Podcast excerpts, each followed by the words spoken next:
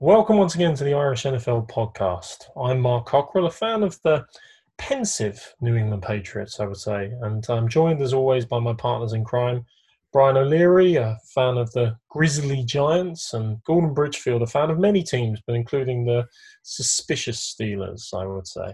Brian, Evening. Gordo, good evening, mate. How are you getting on? Good evening, Mark.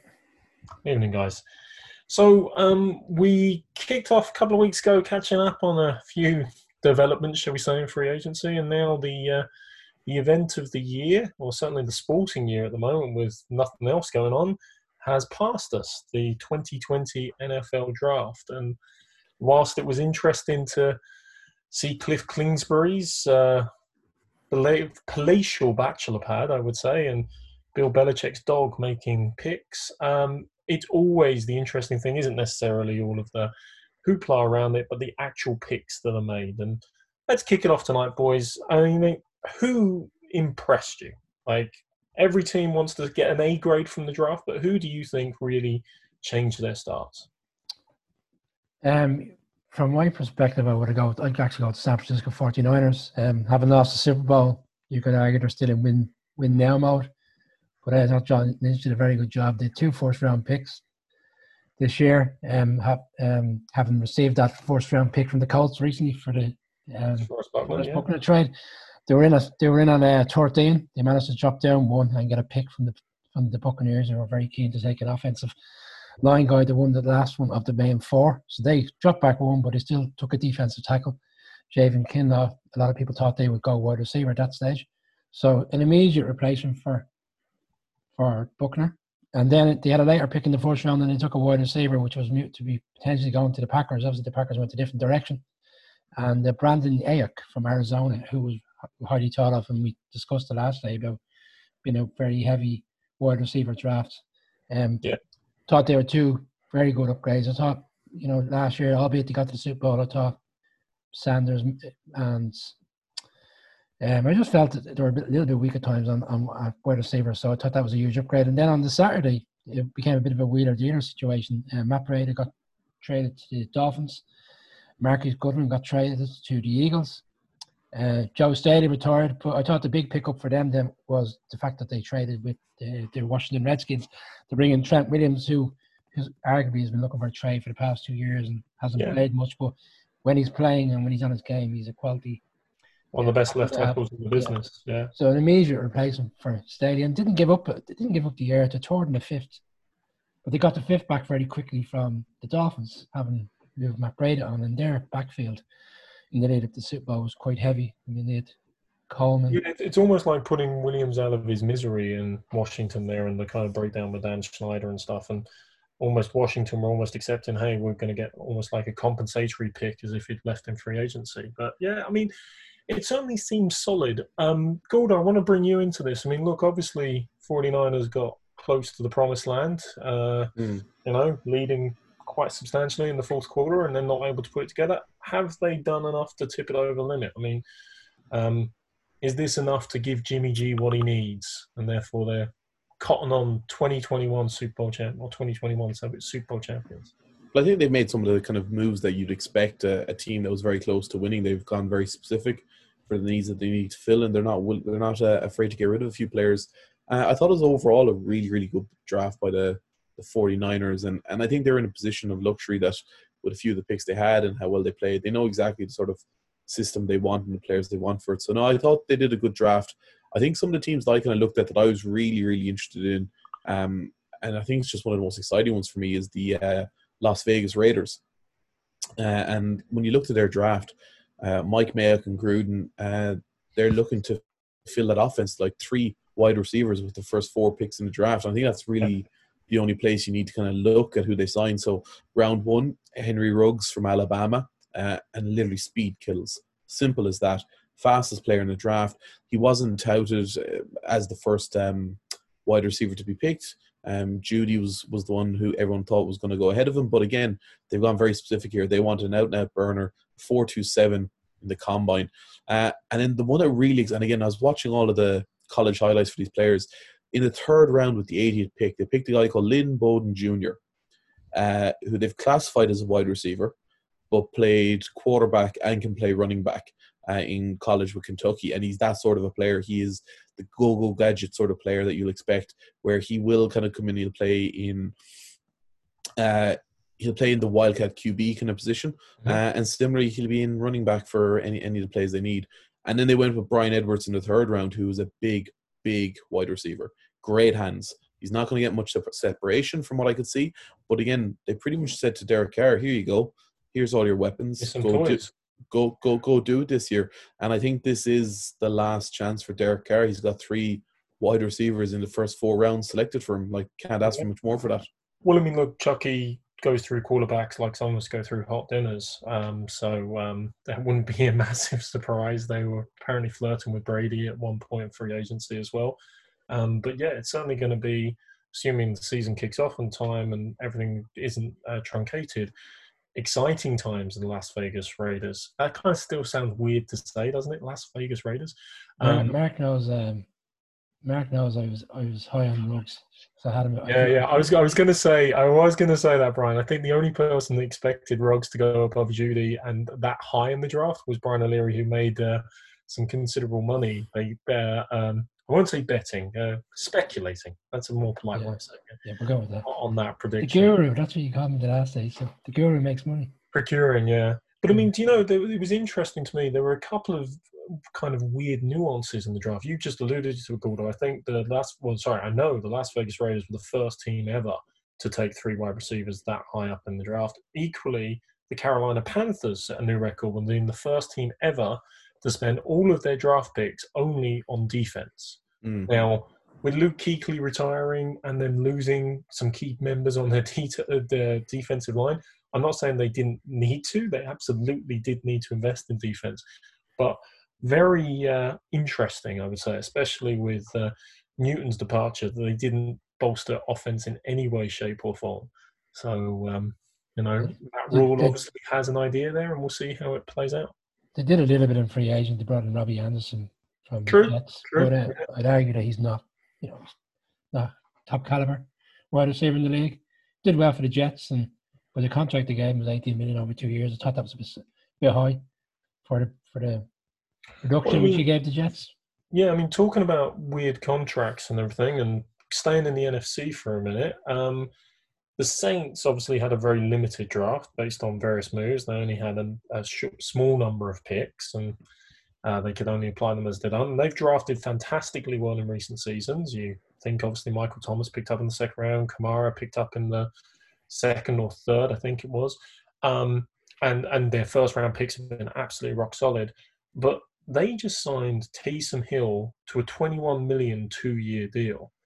Um, again, slightly off topic from the draft, but Saints that deal, their draft. Any comments on that, guys? It's it's an interesting one. It's because they've also rumored. I don't think it's been secured yet, but Jameis Winston is signing a one-year deal with yep. the Saints as well. But again, everything that's coming out of uh, all of the analysts and the insiders is that Taysom Hill is the future quarterback uh, of the New Orleans Saints. That they see him as the successor to Brees, um, and I think they just want to pay him to keep him happy and keep him in in New Orleans for the foreseeable future. Jameis Winston is going to play that Bridgewater role where he'll only play if uh, Brees is 100% um, unfit, uh, and that's the only way we're going to see him this year.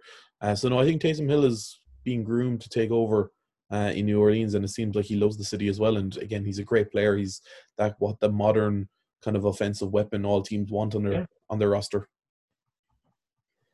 Yeah, they went for a center in their with their first pick, and um, I'm pretty sure the center that was playing in the last couple of years was was a reasonably new center which they brought in. So I don't think they'd be yeah. happy with that with that situation. Um, and I was surprised. It was I thought it was a bit of a reach to be honest because there was a lot of discussions around him. You know, potentially being available for teams in the second round, having looked at the Giants mock drafts for quite some time. He was one that potentially they were looking at, and everywhere everywhere I saw him going to the Giants was in the second round. But obviously, we're never going to go with him having a high pick in the first. But there was a lot of mocks that said this guy might, this guy could argue. Yeah. But then again, yeah. it, it swings and roundabouts because just on the Giants, like we took McKinney in the second round, the safety from Alabama, and every mock draft I saw last week had him going around 20 to the Jags and even potentially to the, the Patriots in some of the mock drafts. So it goes, you know, you just never know where it's going to play out. Well, I mean that's that's why they do it, and we see how it all plays out in relation to it. But you're right. I mean, the Saints there they they brought in Unger when they was shipped off Jimmy uh, Graham to Seattle, and when he left, you know they've had a bit of instability there, and um, important always to shore up the offensive line. But I don't know. I, I read that move as a kind of a clear indication that Brees is retiring at the end of this season, mm-hmm. like almost guaranteed, because it was a case of we give him a two year deal. If we do think he's successful, we want a year to figure it out and see if he is. And then we get to decide whether we extend him or we go in a completely different direction. You, um, you don't honestly believe they'll go in the direction of Jameis Winston taking over? No, but I mean, I think that's why they've just got Winston this year for a one year, continue to develop um, Taysom Hill in the in the system and everything. And and look, actually, I'm going to pivot slightly because just because we're talking about Taysom Hill and he's, as you said, uh, Gordon, I love the expression, the offensive weapon. He can do a bit of everything. There's been a lot of noise said about a certain pick in the second round that he's a type of offensive weapon, which I'd question because he's not like he can play tight end or fullback like uh, or punt uh, team like uh, Taysom Hill can. But Jalen Hurts, um, you know, storied college career, obviously storied exit from Alabama when replaced by Tua as well. Um, but now, along with Tua, has been one of the two highest ever Alabama quarterbacks on the Saban drafted. And he was drafted in the second round, which was totally understandable. But being drafted by the Philadelphia Eagles, who already have Carson Wentz in place, seemed a little bizarre, shall we say? It's uh, it's a pick that hasn't gone down well. It's uh, it's up there with the Green Bay Packers pick, which we'll obviously touch on later on as well. But yeah, no, Jalen Hurts, I think he's getting a lot of hate at the moment and not deservingly so. Um, it was actually interesting. I was listening to Howie, uh, Howie Roseman, the GM for the for the Philadelphia Eagles. He was on the Rich Eisen show, and he was very honest. He basically said that they've always felt the need of having a strong backup quarterback. Um, it's obviously nothing to do with Wentz. Wentz has just signed a massive four-year deal that they can't get out of. So Wentz is going nowhere. So it's not like they're trying to build for a succession plan. I think it is what Howie Roseman says. Um, the case in point of Bridgewater last year with the New Orleans Saints. Um, teams that have a strong and dependable uh, backup quarterback uh, are mm-hmm. usually better off when injuries occur. And also, the simple fact is, due to the contract they offered Wentz, they couldn't really afford to pay somebody in free agency as a backup in the kind of numbers that they would like in terms of quality. So it's cheaper and better to go through the draft. So I think that's why they've gone with it. Um, I don't see Jalen Hurts playing much at all over the next three years. Um, he's well, not as much a, not as much as a Taysom Hill um, as, as we think. He is very much a quarterback. I think. No, no, absolutely. He's much more a quarterback in that vein. But I mean, I suppose the one thing I just find, Brian, you might want to comment on this, that Wentz does get injured. He so far he seems to get injured every single bloody year. So. Well, yeah, they may not plan on using him, and I think they'll use him sparingly. You know, potentially in games here, you know, the odd play, but not to the level of Hill in in New Orleans. But you're right, Mark. You know, Wentz hasn't stayed fit for quite a number of years, and uh, okay, they'll have to come up with an alternative playbook because I just don't think he's the type of quarterback that could come in and play on, on the basis of what they do at the moment with Carson Wentz and what they have around them. They've also drafted. They also drafted a, a wide receiver in the first round. Um, yeah. Not the guy in which they everybody expected. Um, Jefferson was the guy everybody thought they take from um, from uh, I can't recall the name now. Uh, Joe Burrow's uh, college team. LSU. LSU, sorry, yeah. So they thought, but uh, the Vikings took him afterwards. But uh, yeah, they went went a different route on the wide receiver. But it's clear that they needed to, you know, get the wide receiver part right. But again, if, if Wentz goes down, is it, is it going to be Hurts doing the doing the job? Seems a bit strange one to me. Yeah. And and boys, I suppose you mentioned LSU. We'll get round to the SEC dominance that kind of came through loud and clear, and we can go back to the very top of the draft with Burrow and Tua going first five picks and stuff. But you know the the vast amount of athletes from I think it was 40 from the SEC in the first two rounds, and then a record number over the whole draft. I mean, it's something exceptional um, generally. Um, but I do want to dwell on one thing that Gordon just raised there, which said the Green Bay Packers. So I always remember Ron Wolf, the old uh, the old general manager of the Green Bay Packers, used to draft a quarterback every year. He saw it as a good investment. Not only did they have the success with Brett Favre, they also had Matt Hasselbeck, who was groomed under them, and Matt Flynn. They got draft compensation from Seattle. Um, So generally a good investment strategy. And I think he was famous for saying it's better to draft a quarterback a year too early than a year too late. Aaron Rodgers, the week before the draft, was, I don't want to say passive aggressive, but he certainly, on an interview, stressed that Green Bay had not drafted an offensive skill player in the first round for the last 15 years. In fact, he was the last offensive skill player they drafted in the first round. And sure, he got his wish, didn't he? They drafted an offensive skill player. It just happened to be Jordan Love, who plays quarterback. probably wasn't what he was wanting. It's it's one of the strangest moves, and this is the one that nobody can understand. And the only people, if you look on Twitter, that are supporting it are former, you know, uh, Packers personnel people like Andrew Brandt, etc., who are saying, "Look, this is what they did when Brett Favre, the same age, etc." Blah blah blah. But it's just not simply the same. It's it's completely different. Uh, Aaron Rodgers is one of the top two or three quarterbacks in the league. He stayed he's going to play on until he's 40 minimum. Um, and this was just a waste of a first round um, pick because, like, wide receiver was where they should have picked. And throughout the entire draft, they didn't pick a single wide receiver. Um, so they haven't been offering any weapons to Aaron Rodgers at all. Um, and I feel sorry for Jordan Love because it's it's a wasted move. Um, I can't see how he plays, and I can't see how Aaron Rodgers. Whereas uh, Carson Wentz welcomed Jalen Hurts with a tweet. I can't imagine Aaron Rodgers going to do the same thing. Just on that, Mark. So the college quarterbacks or the college players get it. You know, they get the five-year contract, force forward on the co- on the initial rookie contract. You know, you know the fifth-year option. So they, they, he comes in, he earns the average of the top ten player in his position. Yep. So realistically, for the Packers to be in a position to make that decision on that, I know we're talking four years down the road, but they would have to have him playing realistically by year two, the back end of year two, going into year three. So two full seasons so they can really make a decision whether he's worthy of a of a top ten salary. Therefore, you'd have to say Rodgers may only have two years left. I think personally, I think they're getting a bit disgruntled with Rodgers. He doesn't seem to come across as the the player. I know, you know, in the in front of the interviews, everybody says there's the right things. Yeah, he's a great teammate, but you kind of get the vibe that things aren't all good with management and Rodgers and how he goes about his business and at one stage last season said the relationship between him and, and LaFleur was strained. I just wonder are they are they thinking two years time we're moving on from Rodgers? I, I, I think I'm going to be more blunt than you're saying it. I think Aaron Rodgers is a bloody diva, to be frank, and I think he's always been a diva. And I don't personally believe he's a proper team player uh, in relation to it. I mean, when your team goes 13 and three, which was a bit of a surprise, but he's whinging and moaning almost the whole way through the season. I know he's had some great one liners about the famous season where he said relax to everyone and the Packers went on a tear. But it's almost been this narrative that, oh, Mike McCarthy is holding Aaron Rodgers back. Now it's like, oh, I don't have enough weapons around me. Um, yeah, I'm a Patriots fan, so I believe in the quarterback epitome of, say, a Tom Brady, who arguably is a sacrifice for the team, but he's definitely been a leader and a team player, leader all the way through.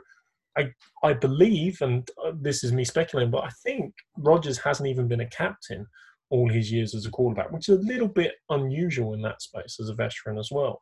So, yeah, I wouldn't surprise me uh, as well. And I know there's a few people again on Twitter and speculating, oh, this is just like when the Patriots drafted Garoppolo to try and, and Brady spurred on again and won a couple more Super Bowls. Um, it's a big difference drafting a QB in the second round, uh, albeit highly rated and talented, and giving up your first round pick for anything. I'm moving up. I'm moving, I'm moving, up in the draft. Sorry? I'm sorry, I'm moving up in the draft to get them as well. Yeah, exactly. I mean, again, I, I looked through things a little bit through a Patriots lens, so I was staying up late for the first round and just waiting for inevitable trade down into the second. Oh, what's a shocker! It happened. So we didn't have a pick, and we could have selected the Patriots, Jordan Love decided against it, and maybe Belichick was trading back and thinking he could pick him up at the start of the second. But you're absolutely right. The Packers gave up draft capital to secure him. Um, so it's not exactly akin to the Rodgers falling into their lap situation either. Um, they, they, drafted a running back in the second round, and then they drafted a tight end in the third round. So you'd you'd wonder in terms of what the offensive plan is, because you know it was clearly evident last season, albeit they had a very good season, that they were lacking in the wide receiver side of things. Davante Adams is a standout wide receiver. Then you had uh, Allison, Geronimo Allison, he's gone to the Lions. So they, they, and then Jimmy Graham, arguing he's on the wrong side of it now. He's gone to the Bears, but they haven't had. Standard. And they had Donald Jones, who was a decent running back from last year. So even drafting the running back in round two seemed a little bit disjointed. But you know, the Packers as an organisation have tended to draft quite well, but they've obviously gone through a, a, a sea change in philosophy late to uh, more recent years. They've um, obviously splashed more in free agency last year, which is unusual to their general philosophy. And now, you know, might be Aaron Rodgers, Aaron Rodgers in Aaron Rodgers. Yeah, that if you follow. Gordon, how, how long do you think he'll he'll remain as quarterback? Do you think there's a situation where he potentially could move on? I can't. I can't see a position where Aaron Rodgers isn't the quarterback. Um, I just, I think it was just a wasted pick, um, and I think it was silly decision by Green Bay Packers. I don't understand how you can think Jordan Love, if he was as good as you think he's to take over from Aaron Rodgers, how nobody else took him before you um, with that pick. So it just doesn't make any sense whatsoever. His um, st- his stock had risen quite a bit over the past few weeks leading up to the draft, but certainly not at the, at the, at the stage where he'd be going to the Green Bay Packers. As you said, if he was that, look, you know yourself, Tom Brady six rounds, so we don't know, but you yeah. would have thought someone mm. who was a QB needy, and there was there was a few in the middle middle of the draft would have taken. So I mean, we're focusing a lot on um, different teams, and, and I actually want to bring a little bit to the AFC because we seem to be talking about a lot of the NFC teams. If we look right at the top of the draft, um, no massive surprise. Joe Burrow, first pick, Cincinnati Bengals. Um, thinking about that division overall, there was a lot of talk afterwards, and trust me, this is the one thing I hate about the draft. Everyone afterwards is giving these massively inflated game uh, grades for teams when not a single pick has actually stepped on a field, played a snap.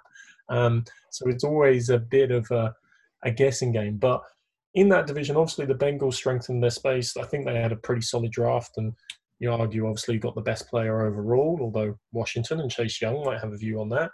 Um, but the Ravens had a really strong draft as well. I mean, by all accounts and purposes, in terms of the value they picked up for players and seemingly doubling down on what made them successful in the 2019 season.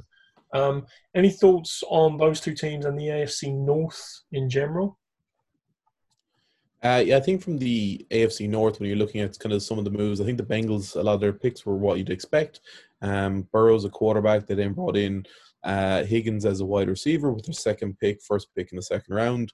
Um, and it was kind of what you you nearly expected from the team.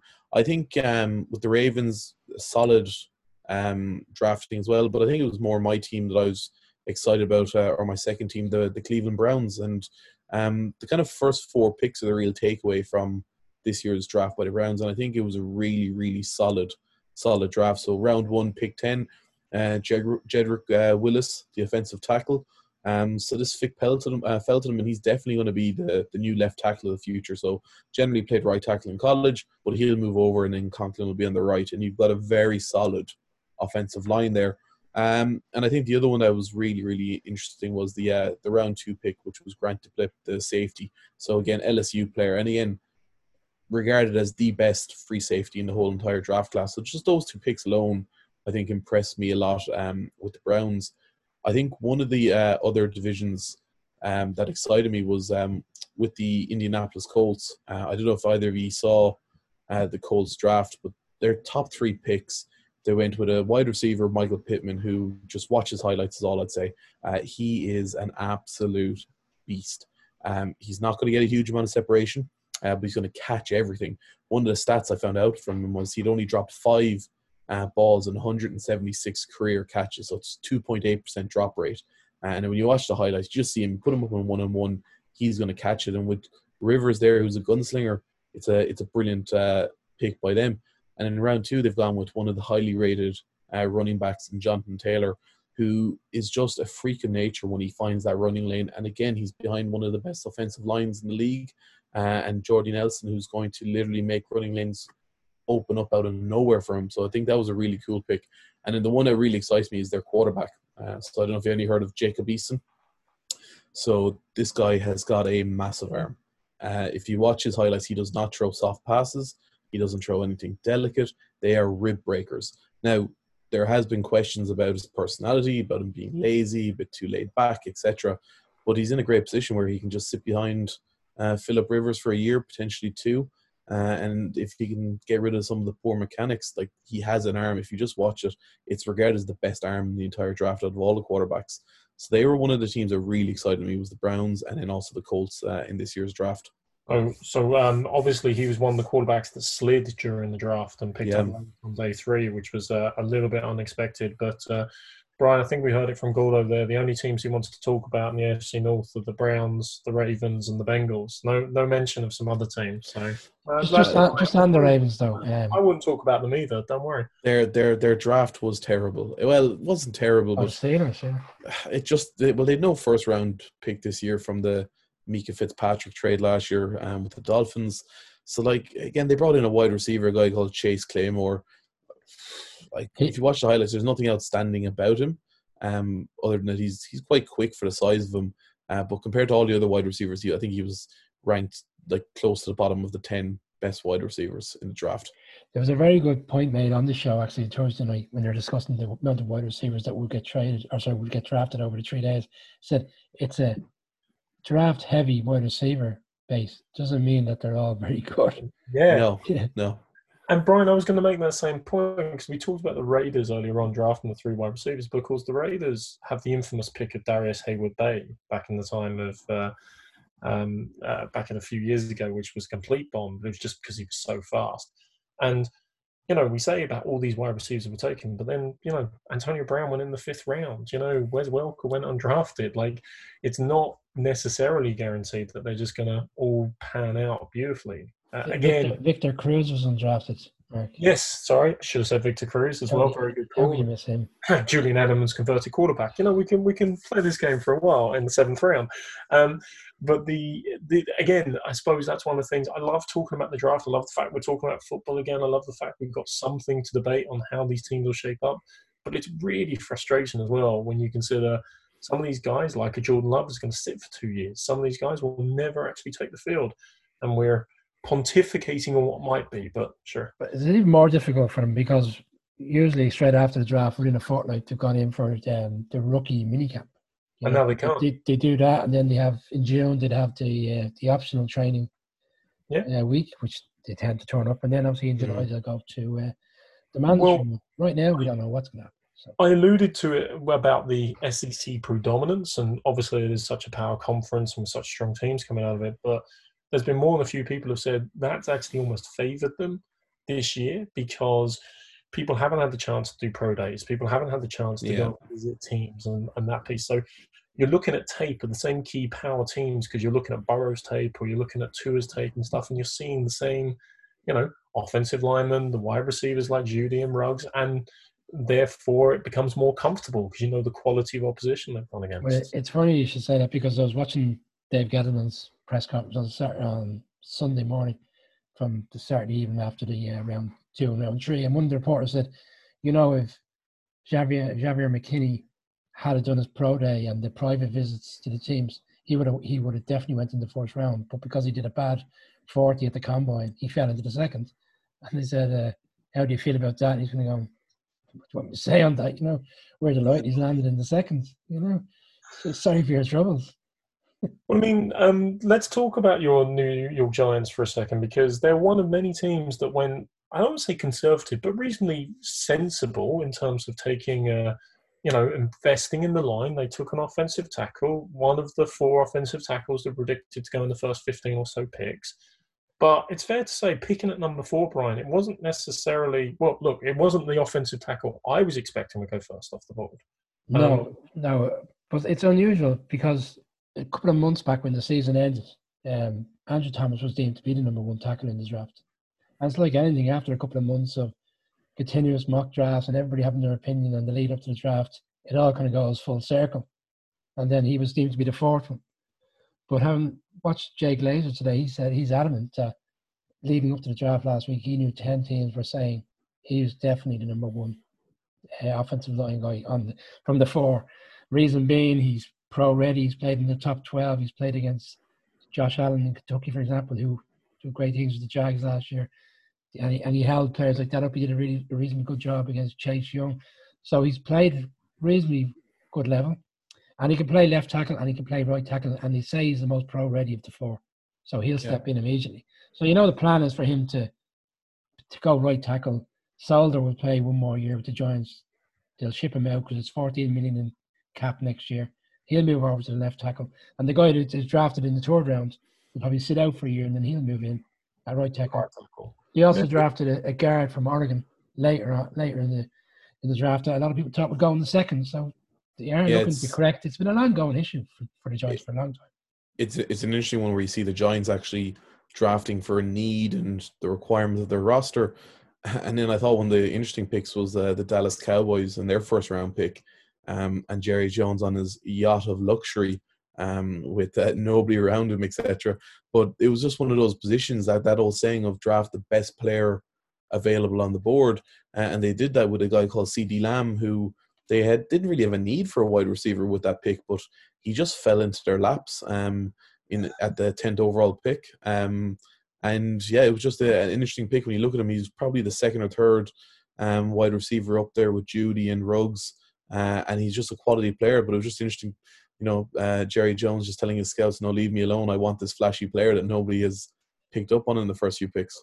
Gordo, I know a lot of wide receivers went, but somebody could play a drinking game with every wide receiver pick you mentioned. I think it would be. Uh, they yeah. might be pretty pissed after this but, podcast. that's just that's just back to the point I made around, you know, where people see players over the months leading up to the draft because Jeudy was the number one for quite a long time. Then leading up to the draft, Lamb came to one, oh, he's definitely going to be the number one pick. And Jeudy will be the second, and Ruggs will be the third. And in the end, they went completely full circle. Ruggs, Jeudy, and Lamb. And funny enough, you just on the Cowboys. They never even did a Zoom or an interview, a video call with with yeah. uh, Lamb because they just didn't believe he'd ever be there. So it wasn't a draft for it's you know, it's definitely this. He's there. We've got to take him. Sometimes it's just he's the best player. We've got to take him hey, they close out their deal with Dak Prescott and they've got Amari Cooper and they've got a solid offensive line and running game and decent defense still. It's um, becomes an exciting Cowboys team. I know I was high on them last year and it fizzled out a little bit for them, but uh, um, certainly looks like an interesting team. Um, actually, on the offensive tackles, as I said, a lot went early. Gordo alluded to it. Tampa Bay, I mean, sorry, Tampa Bay uh, traded up one spot to guarantee they'd pick up the fourth of those offensive tackles. And um, try and keep some Hall of Fame quarterback. I forget his name upright. Um, but uh, out, you know, on the other spectrum of the Hall of Fame quarterbacks, I mean, we could talk about someone who's probably going to enter the College Hall of Fame as well. Tua Tagovailoa. Um, I know we talked about it last time we talked. Uh, Miami were trying to throw a smoke screen, and there were a few people that were convinced it wasn't happening, but they stayed pat at five. Tua was on the ball. They took Tua, and they used their other two first round picks quite decently as well, and you would say there's three day one starters. Um, good pick, right pick. Kind of now. Now's the time for their future growth in the Bradyless AFC East. I I think this is just the pick that again, if you're going by tanking for Tua, this is what they wanted all along. Um, and again, he's regarded as the most efficient QB in college uh, history. So everything just comes down to the injury. How, how how well recovered has he come back from it? what's the concern that again it doesn't happen again or his career is i suppose threatened in the future. But i think that's the excuse they'll use and is the fact that they've drafted him during this covid period. They haven't been able to do as many physicals etc um, and he's just one of those players you'd hate to see them um, miss out on an unbelievable pick again. Um, so i think they decided look go with it. Uh, and then they straight away went to try and protect him. So they brought in austin jackson uh, with their second first round pick. Again we've talked about all of the offensive tackles direct replacement for Tunsil. Uh, and then in the second round, they brought in Robert Hunt guard from Louisiana. Um, so clearly they've said we're going to protect uh, Tua moving forward. Um, but yeah, I don't know about you, Brian, but like it just it seemed like a no-brainer. Like, is in you can't wait for for next year's draft for a quarterback. So I suppose you got to take the player if Burrows isn't there. Yeah, I think if you take the injuries out of the equation, he's certainly the there's no doubt he's the best quarterback in the draft, even ahead of Joe Burrow. Joe Burrow played a, a system that worked for him last year, but in terms of the potential to be, you know, in the league for 10, 15 years, subject to injuries, Tua is a better guy. It's a it's a weird one though because if Brady was still oh, sorry, if the Patriots, for argument's sake, were still the team they were a couple of years ago, and it was you know dominating the division, would they just continue with Fitzpatrick and allow him the year to kind of develop and not you know run the risk of picking up further injuries? But now the fact that Brady's moved on, and we've discussed it the last day, it's a very open division. Are they kind of being pressured now in the sense that our window has actually arrived quicker than we expected in terms of trying to win the division? So should we be playing Tua from the get go? I would imagine yeah. they'll go with Fitzpatrick initially uh, for a, you know for a couple of games and see how it goes. If they start winning, which in fairness to Fitzpatrick, he does well at the start of seasons. It's just when the longevity of a season gets in, he starts to struggle. So Fitz, Ma- Fitz Magic is going nowhere for that start of that season. He is starting the first yeah. five or six games, uh, and he'll get them a couple of wins because yeah, I think with everything that's happened now and the fact that we don't know what the training plans are going to be like, I, just, there's no way they'll risk Tua. Uh, there's a long term play here, and the fact that they've yeah. drafted those offensive tackles as well in the first round, they have time on their side now to really develop them. But I got one for you, Mark. Sorry. Just on. No, I was just going to say, Tua has got to adjust as well that he won't have Jeudy and Ruggs there as well. So let's not deny the fact that he's going to not be playing with two first round wide receivers. Brian, sorry, I cut you off, mate. Uh, yeah, sorry, just on the division. I mean, I read Belichick saying it wasn't by design that we didn't draft a quarterback. So where is yeah. that? Where and now obviously Jameis Winston's gone, but I don't honestly believe that was ever in the in the equation. Where where is it now? Are you going to go with the, the rookie, or will he's arguably a rookie? I, the only the only other person that's still on the, the books that could fly fly, and we talked about the other week as well, was Newton, but I think he's going to be too expensive. So I think yeah, he's going with Stidham. Um, I do think I, I, kind of couldn't understand Belichick's comment it wasn't by design. It was almost like he expected someone to be available there. And that's why I made the point. Was he trading down into the second, thinking Jordan Love was going to continue to fall and still be there on the fifth round, fifth pick of the second round? Um, that would have been risky. He didn't jump on um, uh, Gordon's other favourite quarterback, who who slid quite a bit, and Jake Fromm, who slipped quite a bit into the fifth round. Um, so I don't I don't know what to make of it he had plenty of opportunities to draft a QB. He knew he wasn't going to get the top few, uh, Herbert, Tua, and um, Burrow. So, yeah, I think they're going with Stidham. I think uh, they drafted the double tight ends, kind of reminiscent of what they did with Gronkowski and Hernandez. You know, well, half of that equation again would be good. We could leave the other half in prison; they'll be fine. Um, we haven't even touched on Gronk yet, Rick. Well, before before before before we touch on Gronk, have you ever heard of a a, a round five uh, place kicker that gets drafted, getting as much news and headlines as getting at the moment? Uh, I'm assuming you've heard of your new kicker there, um, uh, Mark. I don't know what you're talking about. Just, just Justin Rohrwasser uh, will have to get removed a shameful right wing militia um, tattoo that he has on himself already. Um, they, that's it's, that's an interesting headline to come out of uh, the New England Patriots draft. Yeah, he he admitted he had this uh, this tattoo which represents the three percenters is what it stands for, and he's very patriotic military family. He thought it was yeah. uh, because it signifies the amount of people that rose up in rebellion in the American Revolution, and he thought it was oh this is this is great. This is just a patriotic military yeah. thing, and it's been brought to his attention. No, it's it's effectively some degree of a um, well, I don't want to say white supremacist because I'm not quite sure exactly how you describe the yeah the involved, but he's uh, certainly resiling from that quite quickly. Um, it certainly struck me as the most coverage a kicker had got probably since Janikowski was drafted in the first round um, for a while ago. But uh, yeah, we'll see. Um, we will definitely see. I mean, the Pats obviously went with their usual baffling pick of a overrated um, in their books uh, set defensive back in the second round. It's probably donating something.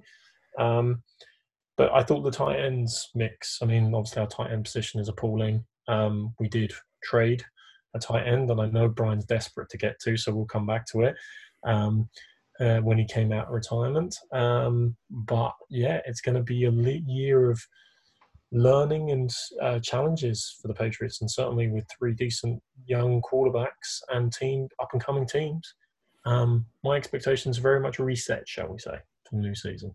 Do you remember last year when the Browns were going into the season as the new snazzy team that everybody wants to be on board, and they were going to go win the Super Bowl, and all the money was coming for them? Well, the books have quickly become that team for this year. There are four favorites in the bookies for the Super Bowl. It's crazy. I know Gronk has gone there. which quickly turning off this team. I've got a great, I've got a great one for you. You know what's going to happen in Week 17? Go for it. The Bucks are going to play the Saints.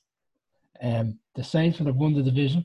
They'll be resting up, and the Bucks will have to win to get the wild card. And Jameis is going to go into Tampa, play for the Saints, and beat them. I tell you, I, I like. I'm more interested, and I think I said it in 2021. Uh, Brady going back to Foxborough because the the Bucks play Patriots at Foxborough, so that You'll be, you'll be booking your you'll be booking your flight ticket for that one, Mark. Yeah, yeah, definitely. Um, it's a new shiny toy, um, effectively. Um, Gronk obviously coming out of retirement to go play with Brady in a place with no state taxes and spreading the Gronk brand, and um, has its benefits. And um, you look at the tight end structure there with OJ Howard still on the books, Cameron Brate, and Gronk. It has the potential to be a three-headed monster if people stay healthy, if Gronk is Gronk again, and the like. Um, it's it's certainly sexy. I'm certainly going to watch the games, shall we say, but I'm kind of uh, you know I'm always a New England Patriots fan. That's the problem for me. Like I'll kind of be interested in how Brady gets along, but it's a bit like if you broke up with a wife. You know, do you really want to see her go out with someone that's hotter and better looking than you? You know, no, you don't. You kind of want them to, you know, I don't want anything ill will towards you, but I don't want to see you necessarily do better. Um, yeah. and you know that's my problem. I'm monogamous. I just I am a Patriots fan. It's not like Gordo where I can date uh, every every NFL team going. right? Well, it dep- depends depends on the mood. Was in like it's in. I just get excited for all the teams when you see certain picks they make, and then I want to try and follow them for parts of the season. Um, and, uh, and, and but there's one there's another team again that excited me with their first round pick, uh, and it was the Los Angeles Chargers, um, who went with a really really good uh, quarterback in Justin Herbert, who have Tyrod Taylor to kind of fill the void. Um, but again, the system they want to play is that um, old school Washington uh, system that uh, is now being played in the 49ers. So they think Justin Herbert is the perfect fit fit for that. And I think I always love trying to see every year when the draft finishes what first round quarterbacks seem to play the best or outlast or depending on their system. Like Burrows has gone into the Bengals. Like yes, he's a quality quarterback, but is that system going to absolutely screw him over? Has uh, Zach Johnson or Zach um, Cameron Secondham has done enough to change the culture there, or will the Bengals eat him up and suddenly you see Justin Herbert in five six years being the the best pick out of that draft? So that was just another one that I think when it comes to a team like the Los Angeles Chargers, uh, a new quarterback is an exciting one for me. Just on the Bengals, the second round pick, Tee Higgins out Clemson. Like it was quickly obvious, right? We've got a quarterback. We now need to start putting some players around them that can Yeah. do a job. They- you know? Well, they have AJ Green back for at least one year, um, so they could have an amazing wide receiver uh, tandem there. But again, it just depends whether or not he's healthy. Don't be don't be surprised if he gets traded before the season. He's Yeah, playing on the he's playing on the tag. think? I think they put him on the tag in, in to kind of prolong the agony in terms of trying to sign him to a contract. But he's he's injury prone. I could see him getting traded. Yeah. If if someone came in with a half decent offering, he's been too injured for them. Take the take the comp and move on. Almost is what I'd say. I mean, arguably they would like to have traded him if they were going to do that before the draft, so they could have lighted Tried up. to do it on the deadline last season. wide receivers. Yeah, that's right. They do. Um, I love the fact, however, Gordo, your head is getting turned by even more teams. I'm starting to see how I've been married for 14 years, and you have to color code your girlfriends so you don't get confused. Uh, it's the modern. It's the it's the modern world, Mark. Modern world. All right, that's it. I must, I must catch up sometime. I must catch up. Yeah. Um, but um, boys, I've kind of it's it's interesting to me. We you know we briefly touched on the Ravens, but tell you someone we haven't touched on: the Super Bowl champions. You know, is it the rich get richer? I mean, obviously they get to draft as well, albeit at 32. Um, The pretty only, impressive the team only surprise year. about that pick, Mark, was the player more so than the position because it was well touted they go running back. A lot of people thought they go D'Andre Swift, but they went with another LSU. LSU were coming off the board towards the back end of the first round.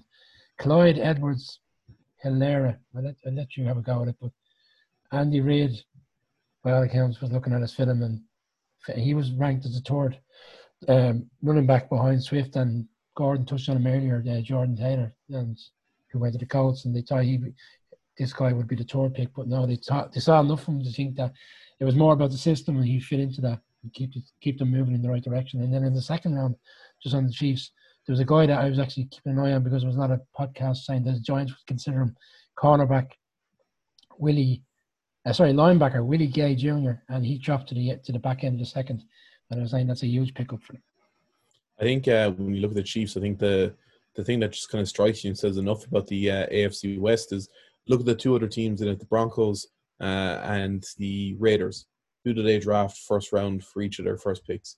Wide receivers, speedy wide receivers, um, because they've seen what the Chiefs have done. The Chiefs have the most settled squad, but they play pace, uh, and every other GM in that division in that conference now wants to try and go down that route. The only way to beat the Chiefs is with speed in your offense, and I just thought it was very telling that both the Broncos and the Raiders' first pick went to wide receiver. You got to match them in a game because the average score the Chiefs are putting up is 24 points per game, you know. So you got to get the speedsters in to try go, you know, drive for drive with them, and hopefully you And sorry- at the right end of a high scoring game. And sorry, the Broncos' first two picks were wide receivers. Um, so their second pick was another wide receiver. So it just kind of shows you, like you say, Brian, they're trying to put enough um, weapons around. I've forgotten his name, but the Broncos quarterback who they seem to be wanting to bank this year, Drew Lock. Drew Lock. Drew Luck. Um, no, Drew Lock. Oh, Lock- Lock, sorry. Yeah. Lock. As- He might be locked. Um, uh, actually, it does strike me. You mentioned about the Chiefs drafting a running back and Andy Reid not going with the expected approach. Obviously, with help from the system and Harry Roseman uh, and others in Philadelphia, they didn't draft bad on running back before in Philadelphia. Brian Westbrook, LeSean McCoy. Um, you know, to the extent that Reid had a input in relation to those, I'd say he's a bit of a benefit of the doubt. But uh, you're absolutely right. Speed kills, as you alluded to earlier, and certainly the Chiefs have had it in abundance. Um, and seems like uh, the AFC West, I always remember, used to be full of pass rushers. It was always, you know, Justin Houston and Von Miller, and that's not too long ago. That it was every team had great pass rushers, and maybe now we're going to move into an evolution where they're all going to have great wide receivers. So, be interesting times ahead. Interesting times ahead. Sean Payton did an interview after the draft. Um, don't know if you've had an opportunity to read some of it, just snippets, but he's basically said after the draft, it's clear there's only 10 teams that are capable of winning the Super Bowl. You know, but then again, it's probably no surprise every year, you know, to be honest, you, you probably could pick those 10 out yourself. But then obviously they've, they've moved on to, to ask him, is the Bucks one of the 10? What did he say? Did he refuse Ah, to? he, he dodged it. You know, great signings, great, always a tough game, the usual. Says all the right things, know. Uh, they, they they'd want to be after the amount of money they've spent this off season. So, um, but yeah, I think I'm just excited now to see when we finally figure out what the season's going to look like. Is it going to be a full season we get to watch, or is it going to be a shortened season? Does the Super Bowl title count if it's a shortened season? Um, I know they came out today saying that they're going to get rid of probably the Pro Bowl, potentially look to move the Super Bowl back a week or two, um, to try and facilitate and getting rid of some of the the off uh, the bye weeks as well. So hopefully we don't see a shortened season. I think that's the last resort the NFL will go to. Well, the, the plan that which you touched on, Gordon, is to start the season on the 15th of October, remove the bye week, and remove the week between the Super Bowl and start the semi, the championship games and the Super Bowl. They're getting Mm. two weeks back, and then they play the Super Bowl at the end of February. And it seems to see, it, it seems to have, you know, seems to have some logic to it because what they're saying is the first month of the season would then just become the back end of the season, as in the first four weeks will now become week 13 to 16 instead of one to four. So it's just they're just flipping your first four games to your last four games, and we go from there. Yeah. But um, look, if if we, if someone says today, yeah, you're going to get your NFL season, it doesn't start till October, I'd, I'd be I'd be signing up for that. Um, I just want to share, I suppose, um, uh, some random draft minutia. I'm not sure if you all saw at various times, um, but things I just want to throw out random things I enjoyed. Uh, Henry Ruggs, we've talked about quite a bit. Uh, did you see his gown when he was uh, selected? His uh, his old Spice gown. There's sponsorship money. That's whoever that sponsorship manager is. Give that guy a bonus. There you go. Uh, old Spice gown worn on the draft. What a man. Um, uh, the Bucks we talked about, but in the third round they drafted a uh, up and coming. I think it was the third round, an up and coming cornerback called Antoine Winfield, uh, which would generally be unremarkable, except for the fact that he's just been drafted into the team that his father famously picked off the same quarterback of in the 2001 season. That's literally Ah. how old Tom Brady is. That's, I did I did read that. That was an interesting. That was a really interesting fact. Ra- random, but he's just basically yeah. He's he's been around longer than Old Spice probably on this stage. There was one I noticed in the in I was actually in the top ten, and I actually can't recall which player it was, but it was very unusual. You know, most families were celebrating with you know joy and jubilation and hugs, and there was one father, if it was his father, just sat there on the sofa, while the rest of them were all crying and hugging each other, and he was just sipping his beer. It was like I'm here because either there's beers or I have to be here. yeah, the, I, I I think this this year's draft was one of those ones where you got to see uh, into different people's um, background and lifestyles. I don't know if you saw uh, the um, sorry, uh, the Titans head coach Vrabel. Vrabel's uh, sitting room with his son. One of his sons was wearing like nearly like one of those gimp type suits with shorts on, and in the, in the background mirror, it looks like one of his sons around the jacket. Apparently, he was sitting on a stool. Vrabel had to come out and clarify afterwards. So uh, this is what the virtual draft uh, draft brought us this year, you know. Uh, and then also, of course, uh, uh, Goodell standing in his uh, basement, stunning basement, by the way, um, but in front of a invited fans from each team that could be there to boo him, and he kind of jeered them on. It was some of the worst daytime acting I've ever seen in my life, to be honest. There's a great photograph of Goodell going around dressed up as Father Jack because by the time he got to the third round on he was unraveling. Friday night, he'd given up on the standing and he had to sit into his chair. It was catching up with him. Yeah. he, was, he, was, slumped in the chair. And he got more and more casual as it went on as well. It was quite amusing. Or the uh, or, or the fight the final one, if you notice, your team, uh, Brian the Giants, Gettleman at one point uh, it flashes onto him, flashes back, uh, and in between the two flashes, he's suddenly wearing a face mask in his in his draft war room. Yeah, um, so oh he he was quickly asked about it. He clarified it. He goes, "Yeah, I, I had cancer two years ago, and yeah, I had the IT guys in the room, so yeah, yeah, yeah I'm gonna cover myself up." yeah, it, was rationale I thought in relation yeah. to it. It was good rationale. But it just show um, it just shows you what we're dealing with now. You forget as well that some of these teams had people in their homes and stuff like the effort that went to to to do this draft was insane. Look, there's a witch yeah. hunt on Gettleman because they were he was getting stick for the way his room was structured because it wasn't like the Chargers GM where he had ten TVs in the room and John Lynch had six monitors. And then of course you see as you touched on earlier, Cliff Kingsbury, you know, lying on the couch. Oh. I, think he, I think he was watching Fair City in between or something.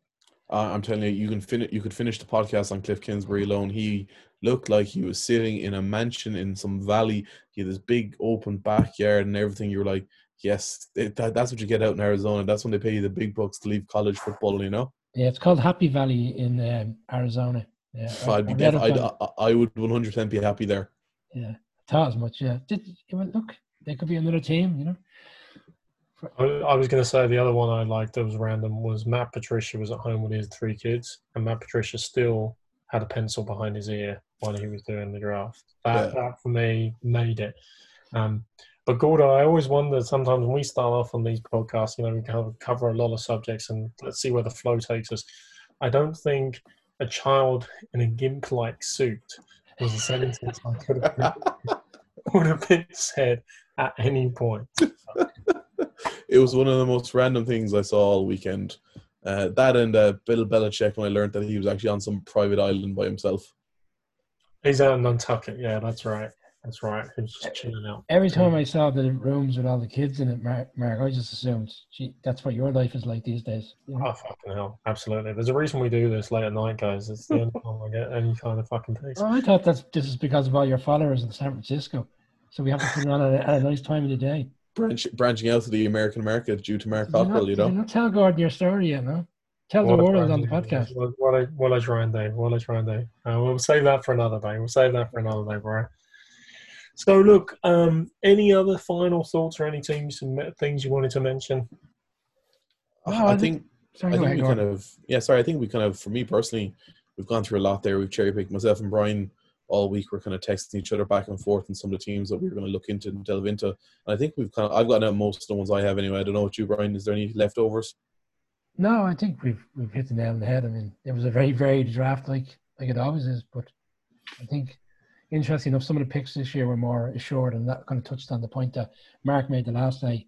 When in this world of unknown now, you're going to go with the the more assured pick than taking the risk.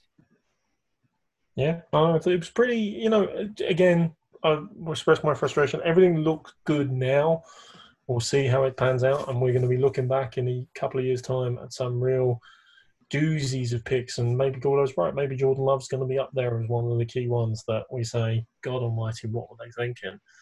Because of the current situation, a lot of these picks are going to get second chance, second chances more so than other players would in the past because they'll always have that argument that they didn't have the off season proper off season to build up and everything. True, true. So maybe they'll get a bit more time. I hope. Yeah. Um, certainly for their sakes in relation to it. But look, I think I'll wrap things up, boys. As you know, I like to always wrap it up with something a little bit more esoteric or literary. Literary, and uh, it struck me when you think about the draft, things are going to change. And I was thinking of Proust, you know, and you know, in search of lost time or remembrance of things past because everything's changing. Or do we go Kafka? And we're talking about metamorphosis, because um, every team is literally going through a metamorphosis. But realistically, in every draft, every team is looking at this and they're kind of going, hey, we don't want to be the guys who draft the Akili Smith or the Ryan Leaf. We don't want to be the guys, sorry, Chicago Bears, who drafted Trubisky after a Mahomes. And literally, right at this moment, no team knows what they've got. So I'm going to go old school. Bill Shakespeare. Really, what they're asking is to be or not to be. That is the question. So, with that, um, as always, which I know you love, guys. I know you love that. Oh, so sleep well tonight now. I haven't heard Yeah, that. every time. Have, have every an time. edification. I know you will. I know you will. It's beneficial for you. Um, But with that, I think we'll wrap things up. So, Brian Gordo, as always, it's a blast. Cheers, guys. Appreciate it. Yeah, thanks, guys. Talk to you soon. Until next time, talk to you soon. Thank you. Thank you very much.